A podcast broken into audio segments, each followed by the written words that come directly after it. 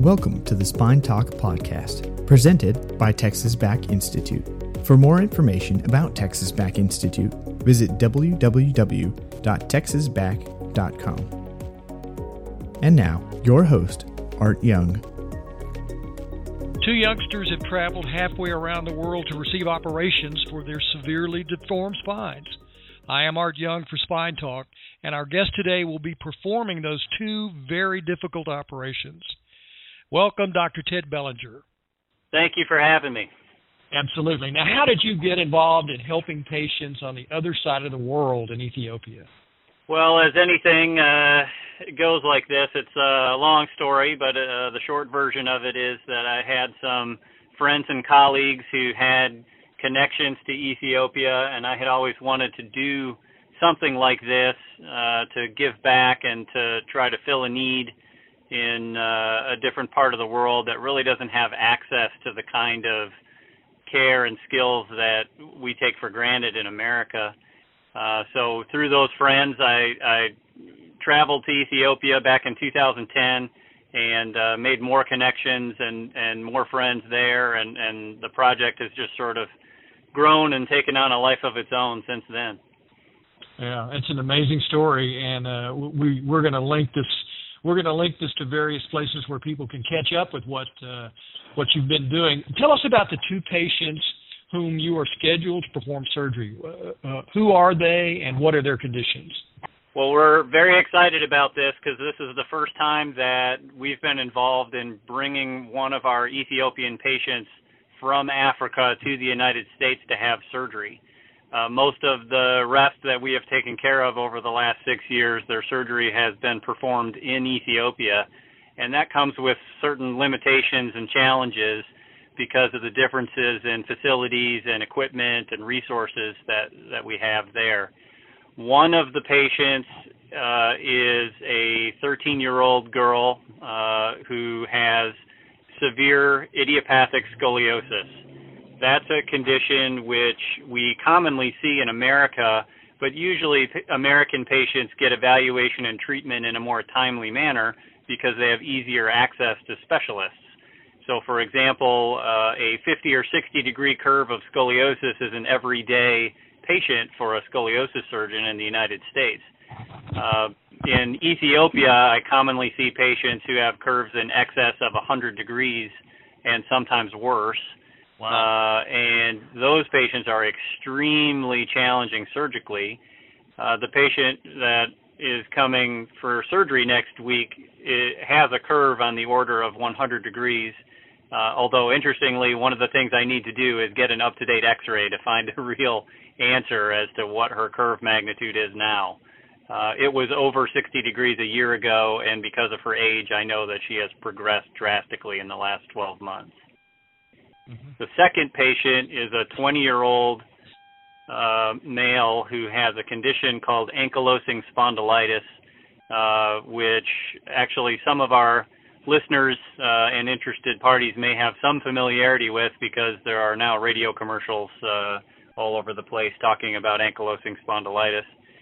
It's a condition where your body's immune system has an abnormal inflammatory reaction that affects your joints, particularly in your spine, and causes you to develop a combination of spontaneous fusion of your vertebrae together along with severe deformity that leaves you bent over in what we call kyphosis, where you have a forward curvature of your spine.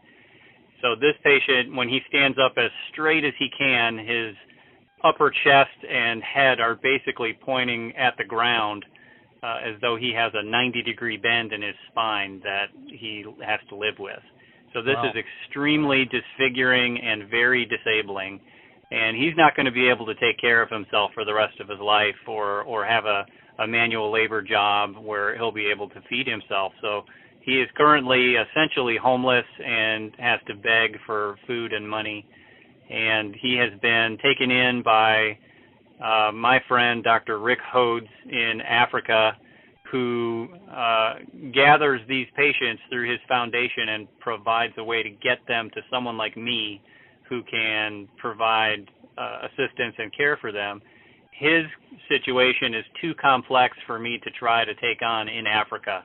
The kind of surgery that he needs is extremely advanced and it requires a lot of special knowledge and tools and resources and would frankly be too dangerous to do in that environment. It's no exaggeration to say that his surgery will be one of the toughest surgeries that I've ever tried to do in my practice uh, in 12 years of doing complex spine surgery. Wow, and and uh, Dr. Hodes and yourself have have have enlisted a lot of other partners in this operation. Who all is involved in this, from the hospital to the staffs? Uh, who all of you enlisted to to make this happen? Boy, I hope I don't forget anyone. There's a well, long we'll put list. It, we'll put them in a written form. We'll put them in a written form. Don't worry.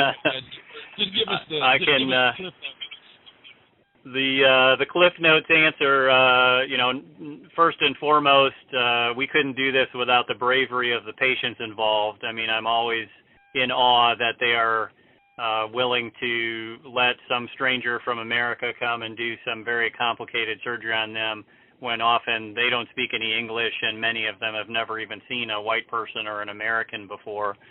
Um, so a big testament uh, to their bravery there uh, Dr. Hodes and his organization, uh, which is called the American uh, Jewish Joint Distribution Committee, uh, they provide a tremendous amount of assistance and support, and they really do a lot, both medically and financially, to get these patients to someone like me who can then do their surgery and follow up. Uh, in uh, our current endeavor with the two patients coming to Dallas for surgery, uh, I would have to uh, give a big thank you to the Medical Center of Plano, which is a hospital uh, in Plano that has volunteered the hospital services, including staffing and anesthesia, uh, post-surgical care, the surgery itself, and uh, a an open-ended stay at their new rehabilitation hospital, all free of charge for these two indigent patients without that generosity, I would never be able to to do this. It would be far too expensive. Uh, I also need to mention uh, the generous support of some of the uh, surgical implant companies. Uh, specifically, Medtronic has generously uh, agreed to donate the implants, the screws and rods, and other uh, spine implants that are necessary to do these kind of complicated reconstructive surgeries the expense of those implants alone would be uh, something that we could not overcome without uh, it being donated free of charge. Uh, other companies uh, such as Misonix uh, have donated the use of their uh, specialized equipment called the bone scalpel free of charge, which is usually something that we have to pay for to use. Um, there's countless volunteers, personal friends and family, uh, my or- company that I work for, the Texas Back Institute, uh, supports this every way that they can possible uh, to make it happen. I have other partners at the Texas Back Institute who are uh, either helping me directly to perform the surgery, uh, and that's Dr. Andrew Simpson for at least one of those two cases, and they're also giving me uh, the support of their knowledge and input and advice about uh, surgical planning and execution to try to make this as successful and smooth a process as possible. And I couldn't do this without all of that help. That's great. Well, now how long will this take? How long will uh, each of those procedures take in terms of uh, times in the operating room?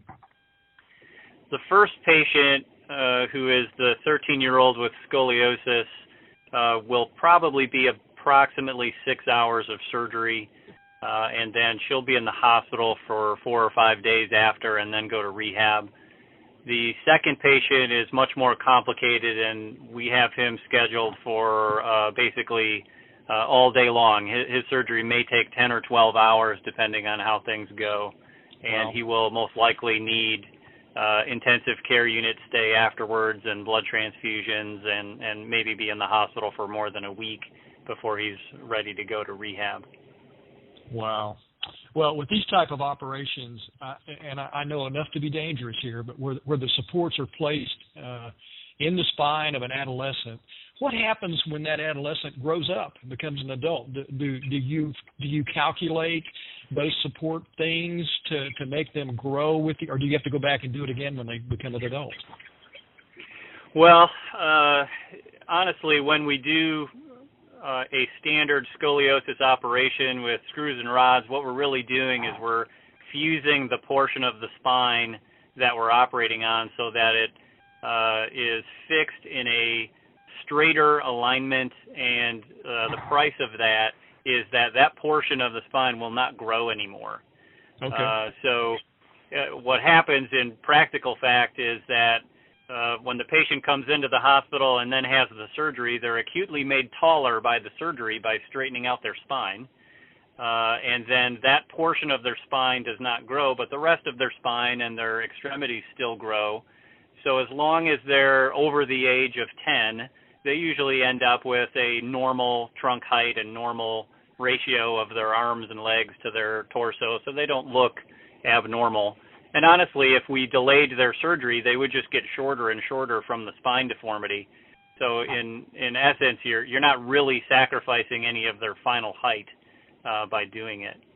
In the case of the patient with ankylosing spondylitis, his entire spine is already fused. So there, the disease process has done that. So we will not be changing that one bit by doing what we're doing. We're just going to essentially uh, surgically, very carefully break his spine and straighten it out so that he's standing up straight, and then fix it that way, and then try to coax it into healing in that new position. Wow, this is uh, this is amazing, amazing technology, and I I am I'm so happy that you're doing it, and you are obviously laser focused on these two procedures. what has caused you to be so driven to do this? Wow, it's uh, it's a number of things. I, I think at the core of it, uh, I have always sought uh, challenge in in my professional life, and have really tried to uh, develop my own skills and abilities as much as possible. And these uh, kinds of cases are extremely challenging. So from an academic perspective, it's very satisfying from from that side.